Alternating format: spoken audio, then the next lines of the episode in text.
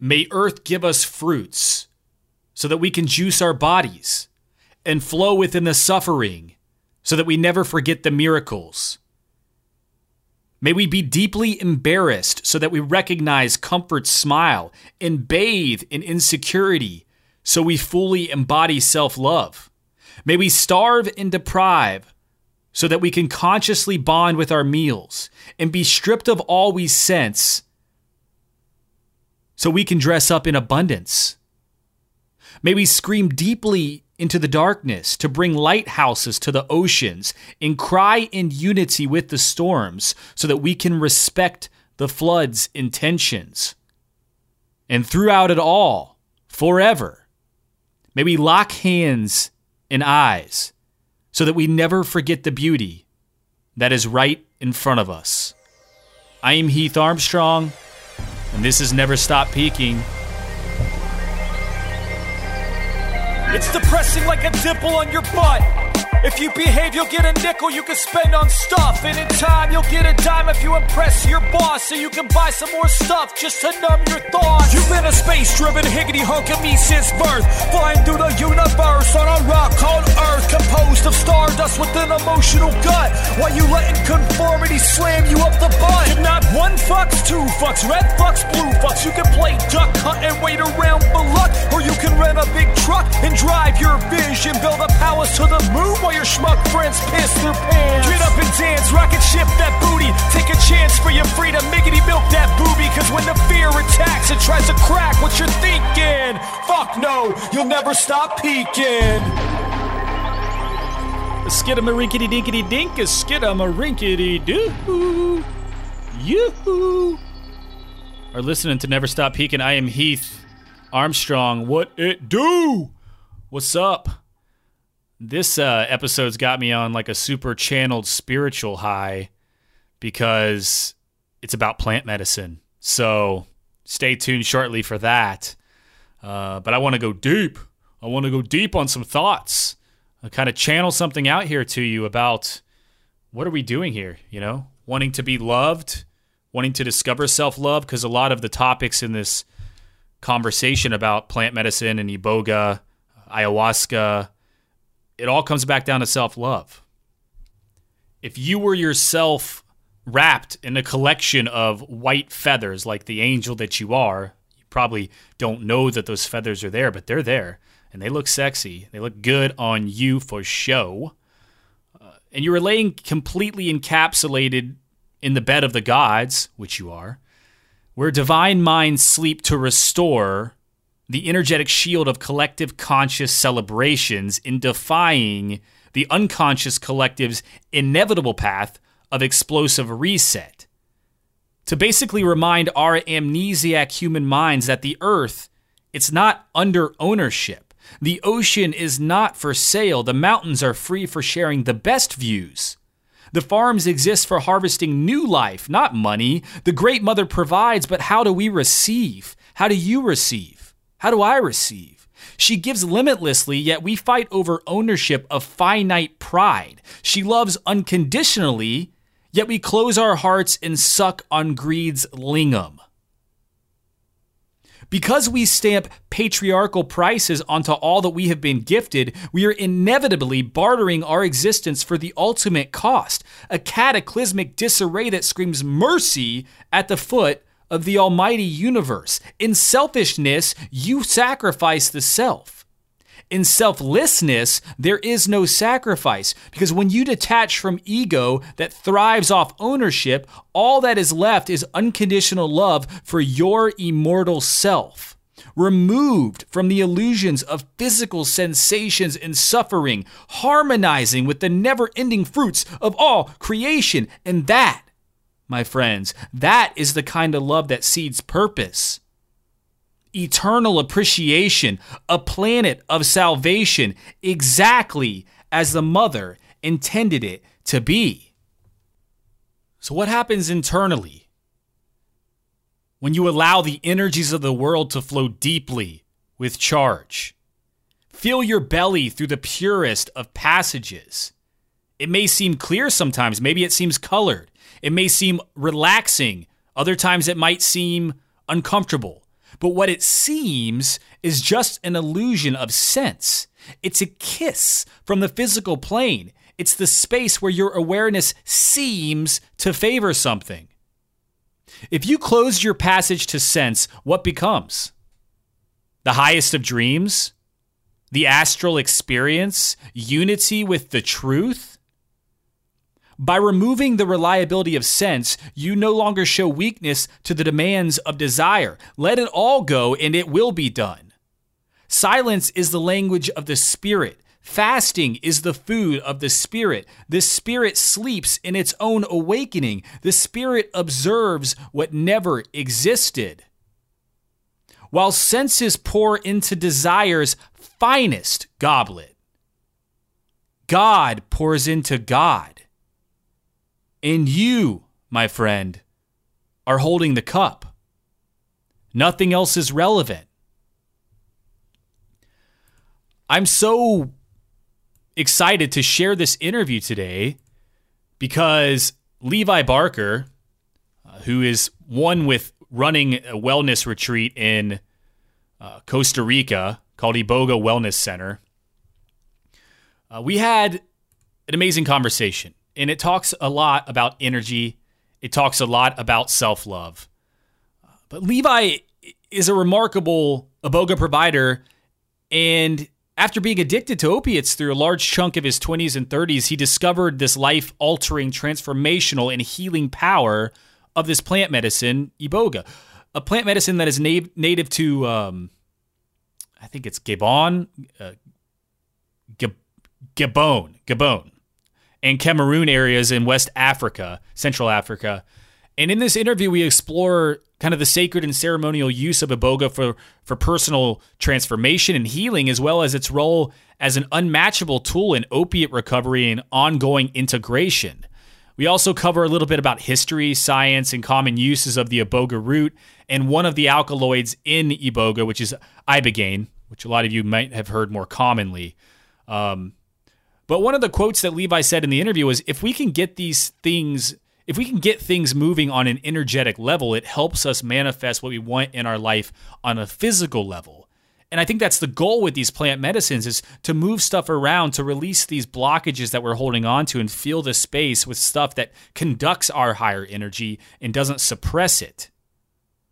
In all of the introduction that I was talking to you about is about the greater collective consciousness and state of the world you know, if we can shift the energy in the way that we focus on sense and the way that we focus on self love internally, that floods out into the world into a bigger picture. It helps on a much grander scheme than we could ever contemplate in our own minds, consciously, but maybe not subconsciously.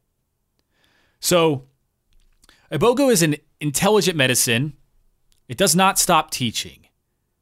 And as if you were entering into a portal to a waking dream state, it is common for experiences with Iboga or Ibogaine to dive deep internally, externally, highlighting the importance of self love at, at, a very core level.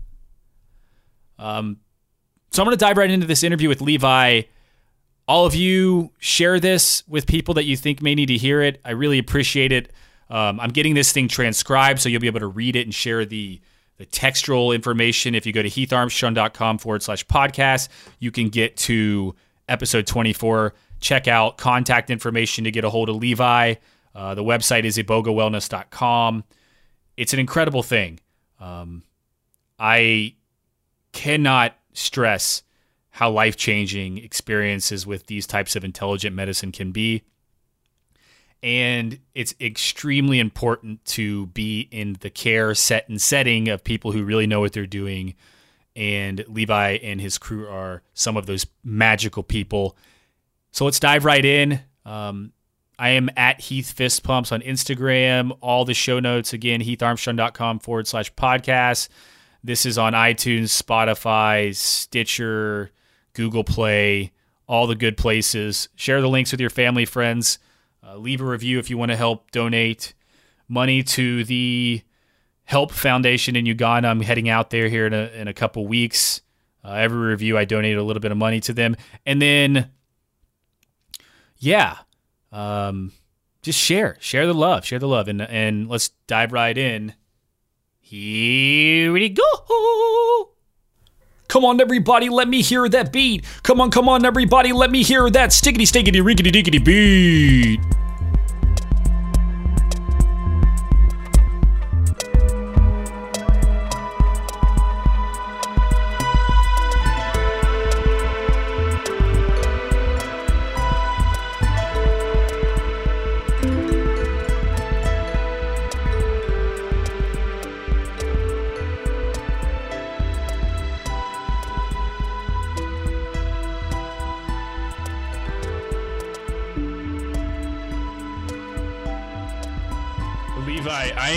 Excited to have you on.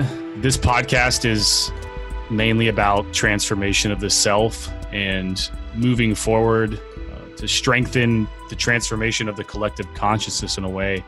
And I've been kind of really giddy to talk to you for a while because I'm very much a rookie when it comes to Iboga, and I'm fascinated beyond explanation about plant medicine and sacred ceremonial healing journeys um, especially combating things like opiate addiction or some of these big mental or childhood trauma blockages that we can get inside of us and the way that these different plant medicines interact and create space for new growth and, and kind of the discovery of miracles and purpose that we already have within us.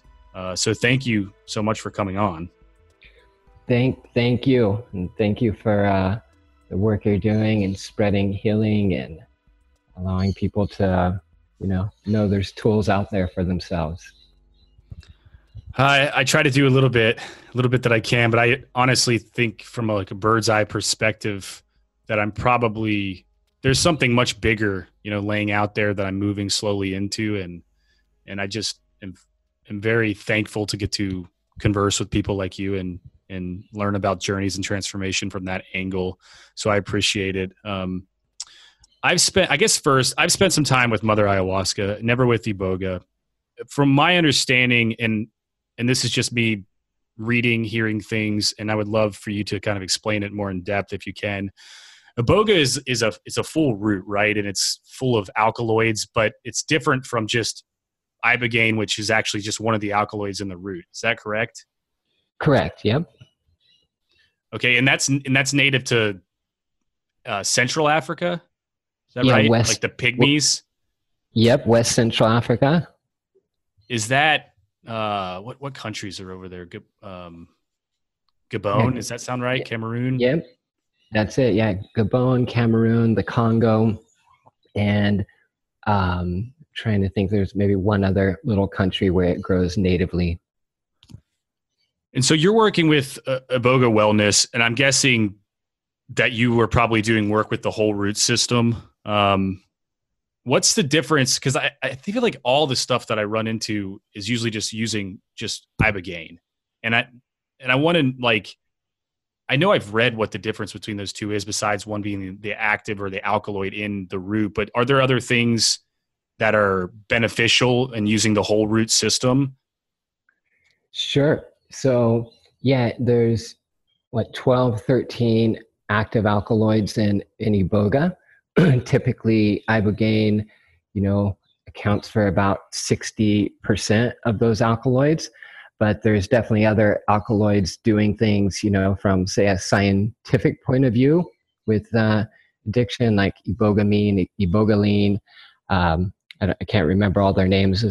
We don't get so much in, into the science, but what what I do know is in in nature, you know, living things have a spirit, and within the within those spirits or within nature there's there's you know keys and direction to you know living life here you know being a human here on this earth. So we work with the the full plant as nature produces it to uh, yeah to to get what we want out of life. So you know the you can definitely have a full on spiritual experience i believe with ibogaine as as well. But from what I've heard, I've never had ibogaine, but from what I've heard, you know, iboga is a a fuller kind of experience.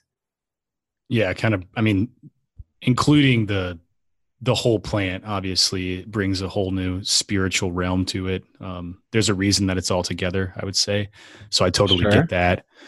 Uh, there's a I feel like ibogaine is used as can is it used as a stimulant at low doses? Yeah. You know anything about Yeah. that? Yeah. It's just Yes. completely different from the ceremonial use of it though, right?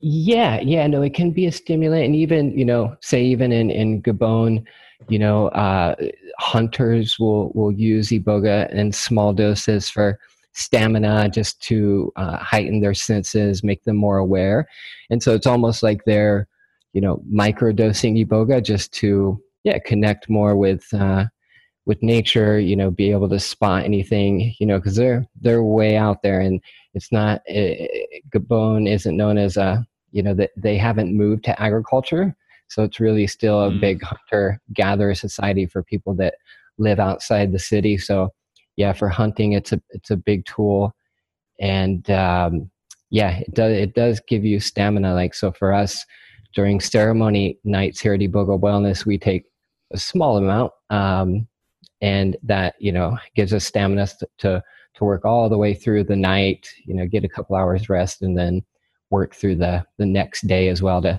just take care of people because it's a very long experience Yeah, I can imagine.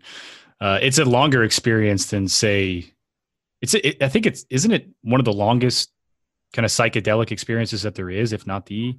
Isn't it last? I believe so i believe it it, it, it is the longest yeah Yeah, enduring and yeah. So the pygmies were the really, I guess they were shorter people. Um, and I'm not sure. Is there any history? I mean, obviously there's the the myth of, I guess the pygmies using it, and then before that, I've heard a story about, you know, a porcupine eating the branch and then being consumed, and then the woman Yep. who consumed it having visions with ancestors and deities or whatever it may be um, and then them being able to discover it that way. I'm sure there's probably multiple different stories like that out there. Do you know of any more deep history with this um, at all just before we start diving into the the benefits of the systems? Yeah. Yeah so yeah the pygmies did discover iboga and they kept it secret for quite a long time according to our teacher so our, right. our teacher is uh, his name's Moughenda Mikala, and he's a tenth generation Bwiti shaman, and he's in Gabon now doing initiations for people. And but yeah, you're, what you were mentioning about the porcupine, a hunter went out to to go hunting for his family, and uh, he he took back a porcupine for his wife, and she had the porcupine and yeah started getting you know like you're saying visions and insights and into things happening in the village and and their life. And so they went back out where they caught the porcupine and noticed there was a shrub there with the roots dug up where the porcupine had, had ate at the roots. And so they put two and two together brought the roots back. And when they brought them back there was there was a discussion within the tribe between who's going to eat it and so the hunter guy didn't want to eat it, and neither neither did the chief of the village. And so the brave one to step up to be the second one was the chief's wife, and she had it, and uh, a very similar thing happened. And so that was, you know, the start of of working with this medicine. And you know what the pygmies realized through working with the medicine is they get gained a lot of insight at, as to what it means to be human, what it, what it means to be connected with nature and so since the beginning, you know, they've they've used iboga as a tool to study life. And at some point, they they shared um, iboga with some of the the neighboring tribes. And uh, when they when they did that, then you know the the the original Bwiti does come from the pygmies, but then once it was shared with some of the neighboring people, they kind of they kind of took it and and developed it, you know, into into their own thing. And so with our Bwiti, it's called Mi- Missoko Bwiti, and it has pri- it primarily has to do with healing and using Iboga as a tool to study life. So this is, you know, most likely there's no written history of this, but um, this is many thousands of years most likely that people have been using Iboga as a tool to to navigate life because even back to the beginning of time people still had to you know manage their own thoughts. They they had to learn how to treat themselves and and others. And so uh, yeah the, it's been it's been happening for a long time. And the unique thing with iboga is even you know even way back with the pygmies you know we're still human even if we come from the west today. And the medicine just teaches us uh, gives us wisdom on on how to approach life how to navigate it and so it's uh, yeah, it's been going on for a, for a long time so when people come to Iboga Wellness, we share that wisdom that's been ta- passed down from generation to generation. And in the Bwiti, we don't expect anybody to just take somebody's word for something. We know we need to learn through experience. yeah.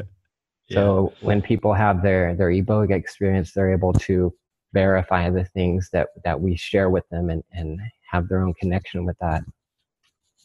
It's kind of amazing the we like to think. I mean, as a, as a whole, of in the Western world in particular, I guess that we're the only ones that have ever dealt with like these thoughts or this personal trauma or or being human. But if you do go back and read, you know, is the is the most ancient text that you can find. It's the same type of philosophy, yeah. philosophy and principle of what people are dealing with. And I like to read a lot of Seneca, and, and that's not even that long ago. But Seneca, the way that he describes things around him, it's like you would you would think you just walked out front and we're walking down the street. It, it's so similar. Um, and so these types of medicines that were kind of removed, but I guess they were never really removed from certain areas of the world, but have disappeared or just now being introduced in places that people really need them the most. Um, it's a very powerful and fascinating thing. It's a very magical and miraculous thing, and and it's something that's extremely sacred. And as you were saying, it's it's not something that can be even explaining and talking about in this podcast until someone actually has these experiences themselves. They can't fully be in um, and one with it. And I was always fascinated about different other types of plant medicines, but until I actually experienced them, I couldn't really understand what that meant, you know. Sure. And Iboga is kind of like a waking dreams type uh, type of experience, right? Where you're, you're doing a lot of inward searching. Um, ayahuasca, I feel like, is more of like an explosion into the universe and the realms and cosmos. But I want to talk kind of in depth about the work that it can do with you. But first, I want to uh, step back and kind of explore your personal transformation just to get a backstory of how you arrived in this miraculous and caring position, which is sort of allowing you to share this gift in medicine with the world on the scale that you're doing. And um, just just to hear how you're connected to it and how you found this in your journey. Yeah, thank you. So I found Iboga from a long-term opiate addiction from my early 20s to early 30s. Um, I had a lot of ups and downs. Did every opiate you can imagine, from heroin, Suboxone, methadone, Percocet, and you know I could get away from a little bit, but could never fully get away.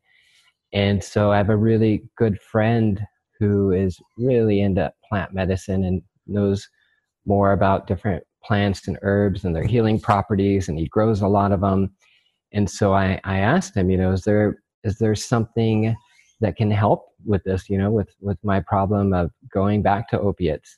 And he said yeah iboga. And you know from the first time i heard that word i i knew there was something there for me. You know i uh, you know, one thing that we're really uh, pay a lot of attention to in the Bwiti tradition is is our curiosity. Whenever we're curious about something, and I didn't know that at the time, but I did have curiosity about it and looked into it a bit. And and he told me, yeah, and I I have some, and I'll send it to you. I'm like, wow, this is working out really well. Great. So he sent it to me, and at that time I was living in uh, Nicaragua, and oh. so um, I did a home detox myself. I definitely, for those listening, I don't recommend that, but I was at a point where, you know, I was willing to do whatever it, whatever it took to to heal myself and make things better.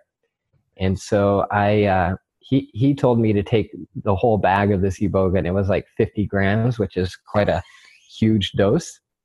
And um, I got through about half of it, and that was that was pretty much it. But that was that was enough to to you know what amazed me is within you know an hour's time the physical symptoms of opiate withdrawal went away. And wow. uh, and so wow. yeah what's just, what's just a normal uh, just while you had mentioned that what's a normal dose in a ceremony setting as far as is it differ is it differentiate based on person um, or is there kind of a standard range?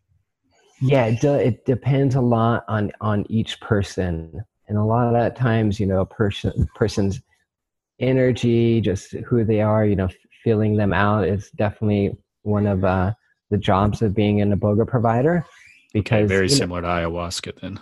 Yeah yeah you're not you're not gonna overdose anybody and it's not you know they're in, in in healthy shape.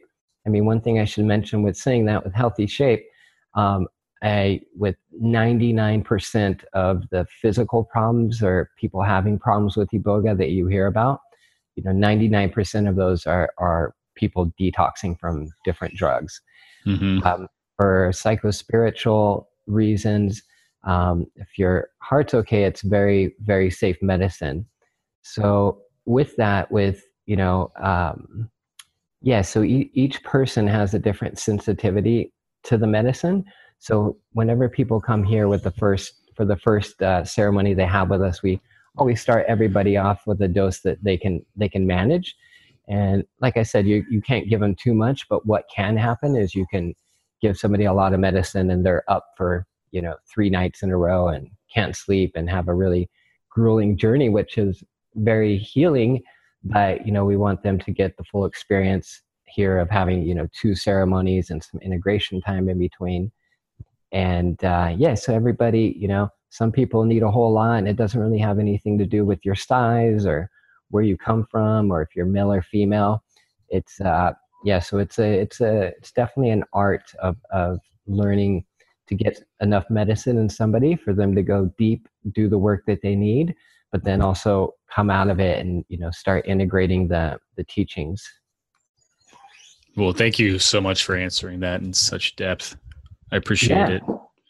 Yeah, my, so you my, took you took like 25 grams, which was half of the 50 grams he had sent you, and then you had started um, talking yep. more into that story, and I interrupted you, so I'd love to hear the rest. Oh, no problem. Um, yeah, so it got you know the opiate withdrawals went went down. Um, I uh, then you know essentially was late late laying in bed for about three nights and uh, you know got up to go to the bathroom a couple times, but I was I was laid out for for a long time, and so uh, yeah, you know when you go through a detox process, it's quite a bit. It, it's a different experience because the medicine is almost kind of going to war with the opiates. So it's not you know there there was definitely psychedelic or spiritual type things that happen, but it's it's really a a physical thing and so on the fourth night, I finally got a bit of sleep. Um, by the fifth day, I was feeling feeling a whole lot better, and was able to come out of it and just realize that my body wasn't addicted to opiates anymore. And so that was that was big, remarkable. But, yeah, yeah, no, it's, it it is amazing. And but you know what what what I did realize is you know all of a sudden I was cleaned out physically but all of these emotions and just different feelings that I had been shoving down inside with opiates were very much coming up to the surface. So there was still a lot of work to do. And so about a year and a half later, um, after that experience, I actually met our teacher, Moughenda. He used to have a uh, Iboga retreat spot called Iboga House here in Costa Rica. And I, I met him and uh, I was doing internet marketing stuff at the time. So I started doing that for him. And I heard that he was training people to work with the medicine. So once I, I heard that, um, you know, I hit him up to see if I could do that. And I was surprised that he told me yes. And so that was the start of uh, about five years of, of going back and forth and, and working with him and learning learning how to work with the medicine and manage people's experience and and yeah, it's it's an in-depth process. Um, he's pretty, you know, he's serious about this work, and so um, you know, for most people, it takes several several years of working with the medicine consistently in order to to kind of get his blessing to to serve it. That's beautiful. I, I, you touched on a couple things that are really important.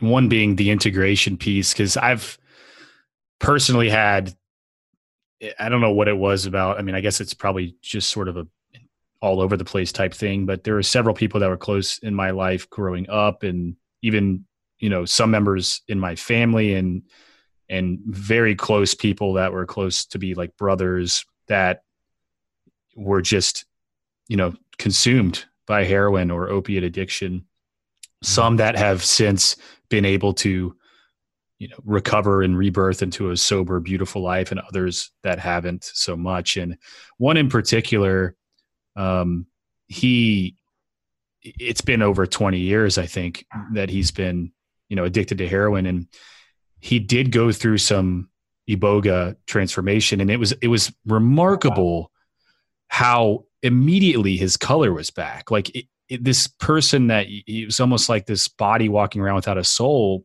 All of a sudden, the soul was back in, and it was like him again, and it was incredible to me. Like I, I just couldn't believe that that had happened, right? And he also followed that up with a series of ayahuasca ceremonies. But after the you know the week or two that he was down there experiencing that, he had to come back um, and there was no where he had spent the time there was no integration process after that and to this day to this day he you know he relapsed and hasn't been heard from um, oh, but that that window of opportunity is like when he when he returned you know and was just like it was it was like he was back and it was the most remarkable thing but it's just as important to have that phase as it is to bring in this integration and to help people long term. Joey, my friend at the space down in Mexico, he'll tell you like he hasn't left there because no matter how much he's done, he knows that he still needs that integration, right? Yep. Um, so I think this is really important to what you've set up. Um, and I know you had mentioned that you, uh, I guess maybe you used to work with detoxing, but there's another stage to that. So, would you mind covering kind of what you all do at at Iboga Wellness, the from opioid recovery to integration? What what does the program kind of look like from a ceremonial or experience point of view, and then maybe afterwards talk a little bit about what it looks like from sort of a recovery and integration point of view, because I think people that haven't experienced this, maybe there's someone listening who who has you know wants to move forward becoming in touch with the higher version of themselves. Um, it's it's hard to find kind of exactly what what goes on when you come to these ceremonies. What do you experience? What's the support like? Um, and then what happens afterwards? Yeah.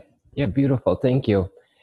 Um, so yeah the the we used to do detox work but when when things like fentanyl started coming out you know people coming off suboxone um, it just got, uh, you know, we're a shamanic healing center, so we're not like a medical cl- clinic. It just got to be a, a little too much. Like we needed, um, we we just would have had to hire like a nursing staff and more doctors and yeah, just uh, so we recommend a lot of people go to ibogaine an ibogaine clinic, and then you know if possible come here afterwards and kind of work out the you know the the emotional part of themselves, whatever needs to be be worked on there. And so um, we do get a lot of those people. We do get a lot, and and for them and for everybody in general, just integration is such a huge part of it. It's it's really big. So maybe yeah, I'll go through kind of what the experience is like here briefly, um, and then talk a bit about integration. So people come here for seven nights, eight days. Um, they experience the medicine twice. And so we're kind of a happy medium of, you know, Bwiti, uh, you know, Bwiti kind of shamanic setting, but then also, you know, the comforts that, that we're used to in the West, like, you know, bathrooms and, and beds and, you know, so, you know, going to Africa is a very different, different experience as far as that goes. So, you know, I feel for most Westerners, that's the way to start because it allows you you know to be comfortable and be able to explore inward more and so yeah, there's there's a lot of preparation, a lot of uh, one-on-one talks with people throughout the week, sharing the wisdom of the Bwiti with them. Um, everybody has to get an EKG, and then we we have we start ceremony at at uh, excuse me real quick. Sorry about that. no, you're good. White, what's what's an EKG, real quick, just so? Or an electrocardiogram, like a heart stress test. Interesting. Yeah. Very cool. So the, yeah, there's one thing that you know, a couple of things that mostly happen with people, you know, detoxing from drugs, but the the heart can slow down quite a bit, or it can go up. Um, you know, through the last five years, we've only had to turn away um, two people due to their EKG being a little a little funky. And so, yeah, people have never had heart problems or anything like that. Like they, they they're fine. And so, yeah, we do that, prepare them a lot, and then we get started with uh, with ceremony where we share, you know, for for a time about the Bwiti tradition, which is really just simple universal truths that are present in a lot of different traditions um, but the way the Bwiti put it together to really encompass most or all parts of our lives is very, very valuable. And like I said, the medicine teaches the same, the same lessons, the same things. And so then we start serving the medicine and the so, same lessons as in like multiple people have similar interactions with what they're learning separate from each other. Yeah. Yep. Yeah. Yep. Like, yep. They, they, people learn the same things. In fact, it's very cool, huh? Like all yeah. over the world, people can have these experiences and be connected to the same sort of teachers or spirits or, yeah, same type of deal with ayahuasca. Absolutely. Yeah. You know, with that, there's actually an interesting thing the Bwiti do if they're if they're trying to figure something out that they're not uh, 100% sure about because in the Bwiti the biggest thing is the truth knowing the knowing the truth of things and um, you know, so if there's something they're not sure about, what they'll do is they'll take three different people on three different nights that haven't spoken to each other and, and you know haven't interacted. They'll give each of them iboga, load them up on iboga, and send them out to get a question answered. And if all three of them come back with the same answer, they'll take that as the truth. That's, so amazing. yeah. and so yeah we, we share that wisdom and then people are able to experience that wisdom. So you know we start serving the first medicine which uh, typically the first dose everybody gets is just ground up root, root bark powder off of a spoon. So it's almost like a wood powder. We'll serve that. And then um, we also make uh, we do an organic extraction process to make total alkaloid extract and so that includes all the alkaloids of the boga plant, but just in a, a concentrated form. Mm. Um, it can it can get tough to start getting a lot of root bark in your stomach, and yeah. it, you know it. And so this is a uh, just a little bit easier on the stomach for people to get down. And yeah, we we give people time, let the medicine settle in, and you know, on the first ceremony, there could be several hours where we're, we're dosing, you know, every hour and a half or so until we get them to, to a good spot where they can get what they need. And then at some point during either the first or second ceremony, we do a Bwiti technique where we do a guided journey with people.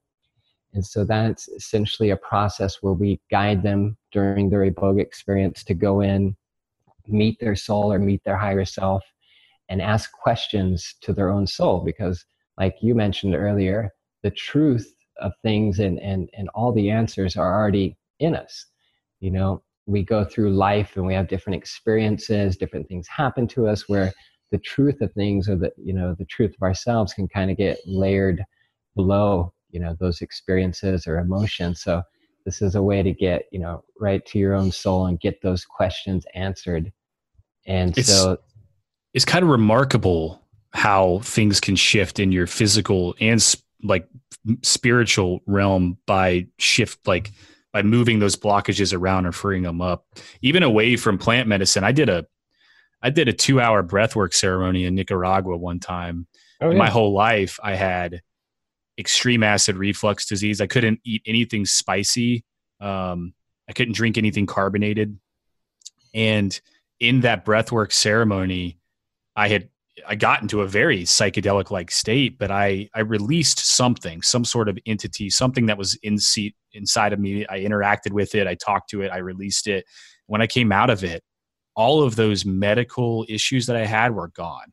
I was immediately wow. craving spicy food, and now I'm like, I was just in Bulgaria a couple weeks ago eating. I was at a hot pepper farm, just eating the hottest peppers in the world, you know, and it's and it doesn't even bother me. Like I like it, and I know from the outside, people are like that that can't happen. It's impossible. But I know that in that ceremony with that breathing, you know, I released some blockages, and I've had other ones that have happened through ayahuasca, and and I know that through such a magical um, journey with iboga, it's, it's you have. I'm sure you see things like this all the time through the ceremony spaces. Just transformation, sure. transformation. You know. Sure, sure. That's amazing, man. Amazing. Yeah, you know, and you know, there's all kinds of different paths to get to where we need in life, and you know, so you know, whether it's breathing, ayahuasca, meditation, you know, they're they're all to get us to the same the same place, you know. So iboga is just one of one of those tools, and yes. Yeah, so when we, you're, we, or go ahead. I was just going to ask when you're in the the original, you you were talking about going from like ceremony one to ceremony two. In in the first ceremony, do you ever have because i know and again i haven't experienced iboga but my the first time i did ayahuasca you know, i consumed probably more than anyone else there yet. Ayahuasca wasn't ready for me right? So i didn't even have any i had no reaction to it the first time. And it was very it was it was a hit to the ego as in like why am i not good enough to like work with this? Or like am i just too am I too built into my spirit that I don't need it? Like it was just these ridiculous thoughts going through my head. And then as I talked to the doctor and shaman, they were like, sometimes it needs to do work on your body before it wants to open up and, and mm. all this stuff. And of course, the next ceremony that I went into, the very first little amount that I drank, I was the first person down and in that realm. Yeah. It was amazing how different it can be. And it's like such an intelligent force behind the medicine and I imagine it's the same with Iboga. Do you ever see? I guess you probably see a wide variety of things that happen with people, and and it is truly an art of the spirit to be able to work with each person individually to get them to that place or maybe understand. I was just wondering consciously, like, is is Iboga one? Is it a medicine that you're aware that you're in the space when you're on it? Um, like you can come back and kind of you're kind of aware that what's going on, or are you just completely out there and not aware in that first ceremony space, or maybe even the second one? Yeah, no, you you're very very aware, and sometimes that catches people by surprise. Like you know, you were mentioning, you know, ayahuasca can be very cosmic and you know otherworldly, and iboga can be as well but most of the time you're very present on what's going on. You know you know where you're at you know what's happening around you in you know 99% of cases. And um, yeah so that yeah it's really you know it's really a deep journey into your own consciousness. But if we come over and talk to people you know they can they can typically hold you know a short conversation and answer questions and things like that. So yeah they're they're uh, you know physically you get really you can get off balance you know if you move around a lot depending on where you're at you, you can bring on some nausea and stuff. So people typically just want to want to lay there. We encourage people to have their their eyes closed. You know you can go deeper in and that's typically where visions may happen. Um, but yeah you're yeah people are very aware yeah, it's one thing that took me by surprise with ayahuasca too is that I could, when opening my eyes, I could be directly back in my, you know, aware self and interact and talk and even go use the restroom or whatever. Not something that I expected at all before I actually experienced it. I think it's hard for people to look at that because you know, a lot of us maybe we grow up and we eat, you know, a quarter of mushrooms or something and we go into this other world that we can't control ourselves at all and then we think that all these other psychedelics are similar to that, but the intelligence in these medicines is fascinating. And is there a pur is there a purging process with iboga? Yeah, so you know, people definitely purge in different ways. Um, you know, I'd say about sixty percent of people will have an oral purge, Um, a big one that that people get with iboga is they they'll pee a lot, or some of them will sweat. Um, it's it's quite a bit rare that people have to go number two on iboga. Usually, it kind of actually stops you up a, a little bit. So a lot of times, the next day after iboga, a lot of people won't won't do number two. But um, yeah, so there's that sort of purging. Some people will kind of kind of tremble and shake, especially if they're dealing with some sort of deep trauma. But it's not, you know, it's not like a a full, you know, spasm, but just they're just kind of twitchy and things like that. And so yeah, people people purge in in different ways. Yeah, shivering, and I I just wanted to give people an overview of that because I feel like there's a a misperception out there of how you know iboga or ayahuasca can be these like terrifying things that you can't you get lost in and can't control and it's not that case at all um, yeah it's, it's, a very warm and, and healthy space to be in especially in the right set and setting which is what you guys seem to be providing. Absolutely. Yeah. Yeah. A lot of people we get a lot of first timers here. A lot of people that have you know we get plenty of, of older people that have never, you know, even smoked weed or done anything in their lives. But I would say, you know, a good 20, maybe 25% of people, this is their first, you know, say psychedelic or plant medicine experience. Amazing. Cool. So, so you went through, I guess you were sort of talking about the transition from this first ceremony to the second, and there's a little bit of um, integration yeah. involved with that second one. Yeah, so we call you know, at, we go all through the night. When the sun rises the next morning, we get people um, up if they if they want to get up and, and take them to their bed. So we're in the all in the ceremony area, and each person has their own mattress. We'll get them back to their room, and we call that Discovery Day the next day. Um, you know, sometimes during the ceremony, things, you know, people will have mental detoxes or different things will be be you know being moved around and released. And so sometimes it can be hard to put together what what happened there. But as the medicine slows down and people people get some alone quiet time uh, that's a lot of times when the, a lot of the gifts of the medicine come so we just encourage people just to be with themselves during that day. Typically they won't sleep until maybe you know later that afternoon or for most people not until the following evening. And so yeah that day we know the medicine is going to teach them. So if they they need support or they need anything we're there for them. Um, but you know the medicine is the teacher for all of us here. So we know if they're just with themselves they're going to get what they need out of the experience. And so yeah they get through that day that can sometimes seem like uh, the longest day of their lives for a lot of them the medicine, you know, makes people very present. So when you're very present, you're aware of what's going on, and, and time just seems to to crawl by. And yeah, at some point that next night, they get some sleep. We we go to have a beach outing, just get in the nature with people. One of the local beaches here.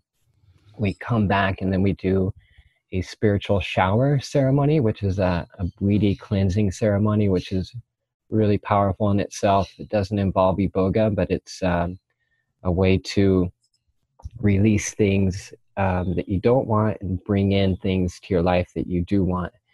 And uh, so, yeah, it's a way to connect with nature and call those things in and set those things in motion.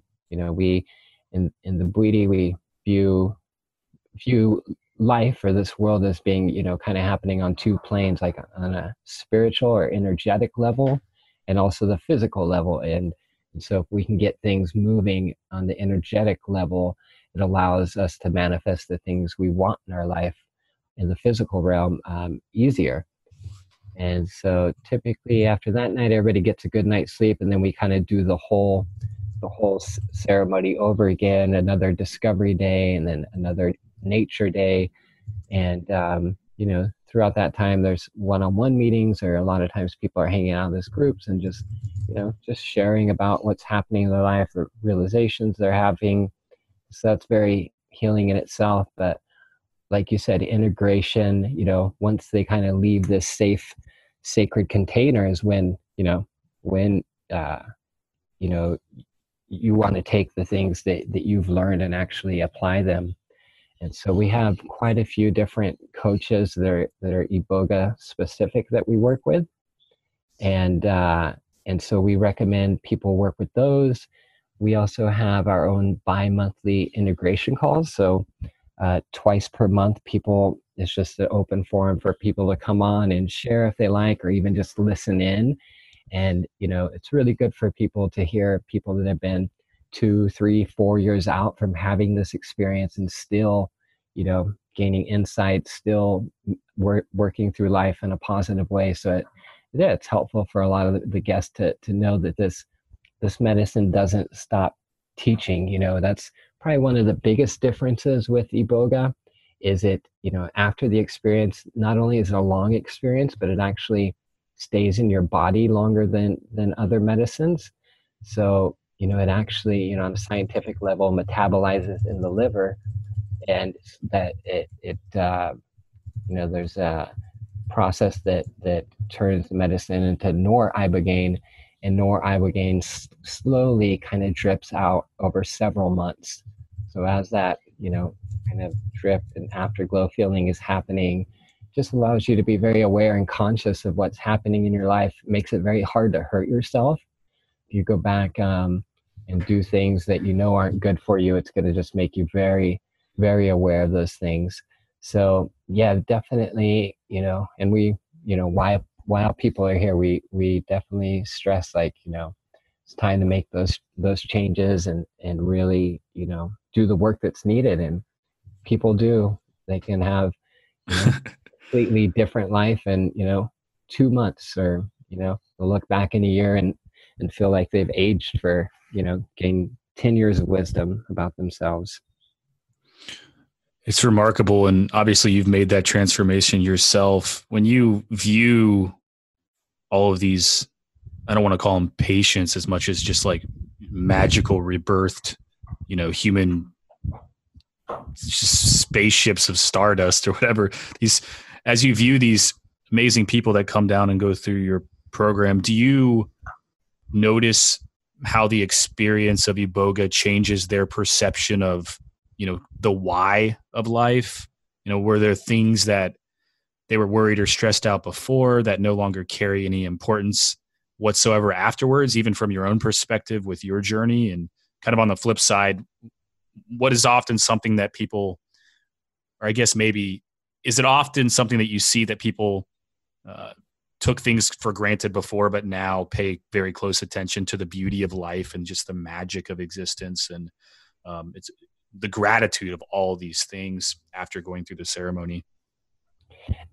absolutely. Yeah, a lot of times people come in thinking they have, you know, this is my problem and realize that that's not at all their their problem, you know, it gets down to to a lower level and yeah, we just had a girl here. We had a retreat in yesterday and we had a girl here that yeah, really had like lifelong depression and just you know, growing up with her parents, they really instilled some deep belief systems into her about what life is and how she needs to act and, um, you know, to really hold things inside and make it pretty on the outside.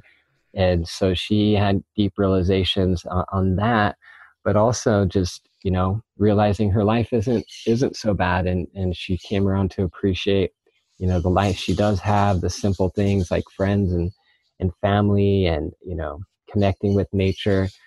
And so you know we it's it's different for each person but people you know one of the big ones especially coming from the west is you know we're almost prided on being really hard on ourselves. And like you know sacrificing your emotions to get things done or to be successful.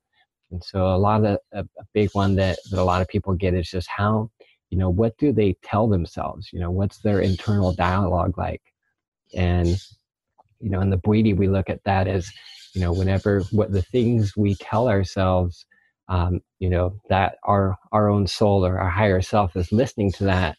And you know it can definitely get discouraged from wanting to help us if we're always just hammering ourselves. We we look at as our, our soul as a very like almost like a child a very pure uh, child. And so you know you want to treat that well and be gentle with it. And so yeah, man, uh, yeah, people people have all sorts of, of realizations about you know why why they're you know where they're at in life and why they're there and how they got there and um, but also more importantly get get a lot of insight into you know what needs to change and and yeah just letting go of a lot of stuff. So many people follow you know have things that have been following them around for years or their whole lifetime you know whatever that may be things from the past. And um and yeah just you know really caring about themselves enough to say look there's nothing left for me to learn here and i'm just gonna let it go. And uh, mm. yeah, the just having that strength and caring for oneself enough to let things go is a, is a big one for a lot of people. Aho. Do you encourage people to come back again for more ceremonies after they leave? Um, i know you're doing coaching calls and you're doing online check-ins and, and, things like that. Is it is that something that's required or necessary with ibogaine or iboga? Um, you know that's different for for each person. I would say over the last three years we have been getting more people coming back, but I would say you know ninety percent of people go on and and live their life and you know go and and take the gifts they have and move forward. Um, there's some there's some people you know they can certainly benefit for from more of the medicine and you know they come back to the medicine in a deep, different place. And so just like with mm-hmm. ayahuasca you know the medicine doesn't stop teaching you know it'll keep it'll keep showing you things if you come to it. So it just depends on what what people want you know. Eh, iboga's not excuse me real quick. Yeah no problem. Uh iboga's not you know anything like a miracle you know it's just it's a tool for people to use. And so yeah some people go back and and start doing some of the same things and realize they need you know they need to check back in. And so yeah we get some repeat people but yeah it's a very individual thing. Yeah it's a relationship. It's a tool. Correct about that. I've heard from people that i know that have experienced iboga one of the things we were talking about earlier is how people have similar um, experiences with how you know things that they encounter when doing it. And i don't know it, it, not just on I, i've heard this on podcasts i've read this in books and i've heard people that i know that have done it tell me that they often feel like they're interacting with almost like a computer screen where they're asking que- it's like they go in and they can ask I w- I don't want to say Google, but you can ask a question and then you get the answer and then you do it again.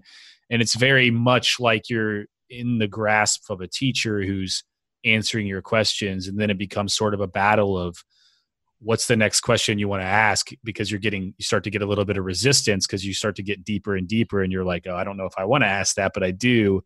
Um, have you heard of anyone having that kind of experience? Just the, the whole uh, with with the people that you've worked with has anyone ever shared that i'm just curious. Yeah yeah that's pretty common with this medicine. You know the screen can take many different forms. Um, you know can be like a computer screen or they could see themselves and they're, they're having a conversation with themselves. But yeah no it's a very interactive medicine.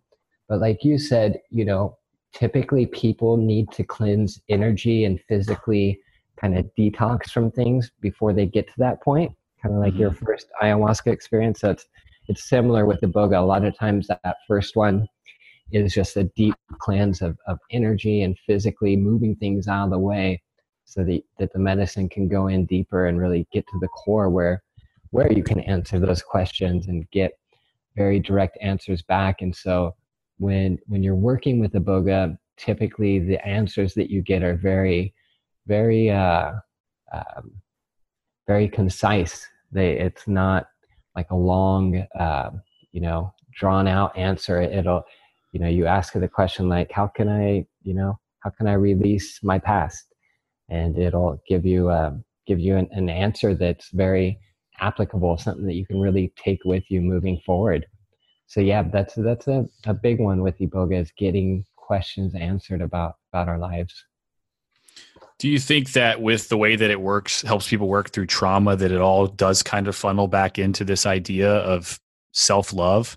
You know, you are love. I am love. I am of love. I am in love. You know, it's just, I feel like everything that I do and work towards, it always ends up in that same spot of just teaching me again that it's just unconditional love at all times. And sometimes that's like, yeah, you got to feel that trauma. You got to feel that pain. You got to be in this to understand that. And, um, but ultimately, I feel like there's this universal thing happening that's teaching us that, you know?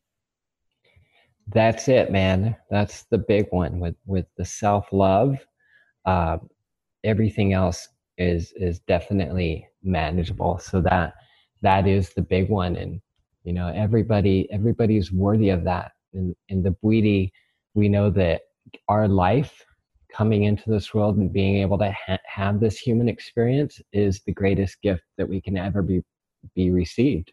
Mm-hmm. And so us coming into this into this world, you know, things had to happen exactly as they did back to the beginning of time for us to be here. You know, if any one of those things would have shifted at all, we wouldn't be here. So, you know, being here and being human is the greatest gift that we can we can ever have. And so with that, you know, we need to value our own life, you know, where where our relationship with ourselves is the most important relationship that we'll ever have. And so we want to make sure that that's as good as it can be. And so a lot of people come in not really having that self love, which is totally totally normal, and that and that's fine. But what they learn to do is they learn to do the little things for themselves, uh, forgiving themselves. Well, it's not a little one, but forgiving themselves. You know, managing managing their mind is a big one. You know, their own internal dialogue, and and it's really a lot of practice. But those little things are what leading leads you to value your life and then once you value your life you know that's when you start cultivating the self love and so yeah the self love is, is, everything and if you you know a lot of people want to help other people but unless you have that self love you know you're going to be really limited on what you can do for other people. So that that is the the the end goal is is the self love and yeah the world reflects what you are back to you you know and if you can it's a battle that we all fight but the more that we can just love love love ourselves the more that it floods out into the world. And if everyone's doing that then it's just a completely different energy that's around. Um Basi. yeah that's it's beautiful yeah we say basi in the Bwiti for truth basi basi yeah that's basi. it truth universal truth and love yes beautiful yeah. what um I hope you don't mind me asking. Well, this is not that personal of a question or anything, but sure, for free. somebody who doesn't really believe in magic or manifestation or bringing visions to reality or dreams or being able to overcome their demons or resistance or whatever, if you could really say anything to that person or even the past version of yourself who was in that position, what do you think the message would be? yeah for for say somebody that that really doesn't connect with spirit or right um, yeah yeah so the the only requirement with iboga just as it would be with other medicines is is to to be sincere and wanting to help yourself and wanting to to make make your life better. And so if you have that that that is the only requisite for for coming to this medicine. So we definitely get uh, plenty of people that you know say are atheist or they don't believe in energy and very scientific you know a lot of engineers and things like that and so that that's totally okay and we're not here to convince them of that but we'll uh you know through through this experience for for a lot of them things shift on that level and just realizing how much you know energy they have what you know energy from other people or or nature. So those things do do shift. You know, a good example is um, we had a guy here named Bill Atkinson several years ago, and he was one of the the original um, developers for Apple. And so, yeah, very very scientific engineering mind, and you know, he came and had a wonderful experience, and you know, didn't didn't when he came in didn't believe in spirit and um, was pretty sure that that's the way it was and, and left here being connected with spirit and realizing that there there is things outside of themselves that are in play and in motion. So that you know but otherwise people are are absolutely free to come here and they don't they don't have to to believe in anything that we're telling them as long as they have you know the will inside to to you know do better for themselves. Um, that's that's the whole trick. And when they do that yeah the th- things will shift down the road for them. And um, yeah it's all about you know if they if they want to help their life on this earth that that's all that matters. And the medicine will work with each individual as it should and yeah I, I think you have to be open to it and that's an important step. Do you do you feel like iboga has a, a masculine or a feminine energy to it? Kind of you know with ayahuasca it's very clearly feminine in many ways um, which in what that means is not necessarily what we think of masculine and feminine on the world's level right but i was just wondering i've never really heard anyone kind of refer to it as mother or father or anything like that if there was any any um, lean on that subject. Yes. yes so you, you know a lot of people in iboga or iboga community will refer it refer to it as a father kind of grandfather spirit ah okay but, but within our tradition within the Missoko um, we know the medicine is is is both male and female rolled into one mm-hmm. and so a lot of times that can be presented as as masculine energy and very direct answers and, and being, you know, kind of being stern. But when it needs to be, it can be very gentle and caressing and, and loving with you. So yeah, we we see it as both the male and female spirit rolled into one. Cool. Yeah, that's what I was wondering. I, I I'm always fascinating just any of those minor details that are actually really big in a way once you get ex- involved with them. But Sure. What do you think your point of view is personally on who we are as humans? Oh man, that's a deep one. We're yeah, we you know, from us like we with with the Bwiti we separate God stuff from human stuff.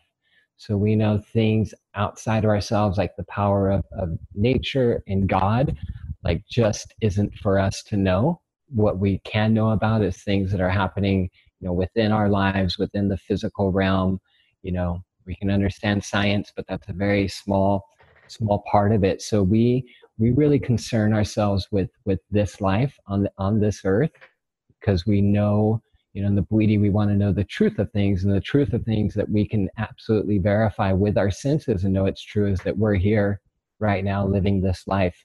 So we really concern ourselves with living this life here you know so but with that said you know uh, i was talking about those guided journeys earlier that we do for people with that many times people connect with different ancestors um, you know that it, that have passed on. And so people do connect with with those ancestors. So there's there's something happening out there with with them. Um, we're not exactly sure but we do know that you know this life here and this experience is everything to us because if we don't have this life then nothing's happening for us here. And so yeah life always comes first for us you know if you think about it you can't even have death without life so life always comes first and so yeah we really focus on our life here yeah powerful you cannot have death without life so yeah that's true But Levi, I appreciate you having this conversation. I could talk to you forever. Hopefully, we'll get to connect in person at some point. Um, That'd be great. Did you man. mention? I feel like maybe in one of our emails you had mentioned something about. Were you guys doing a documentary? Yeah, yeah, we are. Um, we're doing one uh, December thirteenth through twentieth. So we have a film producer that that had an iboga experience and really wants to share uh, the medicine out there and just kind of present it for you know different problems that people come to Iboga with. And so yeah, we're gonna have a very small group here in December, and yeah, hopefully, you know, at some point next year we'll be able to get that out there because most media out there is either kind of full on Bwiti in Africa or dealing with ibogaine clinics. So mm-hmm. it'll kind of be the first one that's you know kind of the middle middle ground of of both of those. Amazing. And do you have how often are these retreats going at your center? So typically we have at least two per month. So during some months we'll have three per month. And so yeah, they go they go all all year round. And so yeah, if anybody is interested, we have a schedule on our website, ibogawellness.com. And yeah, there's a schedule and it shows, you know, how many rooms are available and um and yeah, if somebody feels called to this. If um and I'll put the link in the show notes that everyone can get at heatharmstrong.com forward slash podcast. But if someone wants to contact you directly, is there a phone number or contact on the website? I'm sure also. Yeah, yeah, absolutely. So info at ibogawellness.com. And then there's a toll free number on the website as well. And so that will um, forward to my Costa Rican cell phone. And so, you know, during most times during business hours, unless we're in the middle of a retreat, I'm able to pick that up. But yeah, if anybody wants uh, wants more info, um, we send people a pretty a pretty complete retreat overview and and uh, what to expect and everything involved to to get here. Levi, I appreciate it, man. I uh, I've really really enjoyed the conversation and I'm glad to get back into kickstarting more episodes, especially talking to you, um, and understanding that bigger direction, right? And and the connection that needs to keep progressing and moving forward. And thanks for your overview on self love and your personal thoughts and just the brilliant uh, experience that you guys have really created for people to come and heal and and become versions of their higher selves and affirm a better lifestyle. And and yeah i'm in gratitude to you and and look forward to speaking with you in person at some point soon. So wonderful. Yeah thank you so much man for for yeah spreading this medicine and just healing in general. And yeah no i have a feeling we we will meet sometime, man. And so, yeah, thank you very much. There's a place called space, and it's got the magic. There's a place called space, and it's got the balls. There's a place called space, and it's got the passion. There's a place called space where we can smash the walls. There's a place called space where we'll face fuck conformity and the chatter of incompetence is slaughtered at birth. In this place called space, we'll build a factory of smiles that will assemble with our minds and sell to earth.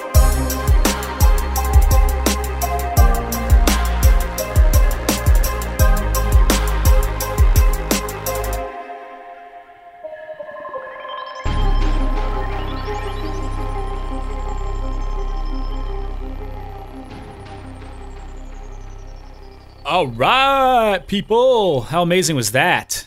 Um, thanks for making it all the way through. It's it's in the value of information like this is is amazing. It's, it's just like infinite. And if you want to get a hold of Levi, you can go to ibogawellness.com. Uh, they also have a toll free number from within the states. It's 1 844 450 6720 um, info at ibogawellness.com. Also, their contact information. Todd is out today. He's a little bit sick. He was out partying in the clubs too late. He called me and said something weird about a bathtub and a bunch of baby oil. So I, I didn't ask him to come in and do the closing on the show. But yeah, uh, heatharmstrong.com forward slash podcast. you can get all the show notes and. Um, yeah, you know, just remember to be to be mature out there. Self love. It's the only thing that's impo- important. Uh, aho. Till next time, friends. Bye bye.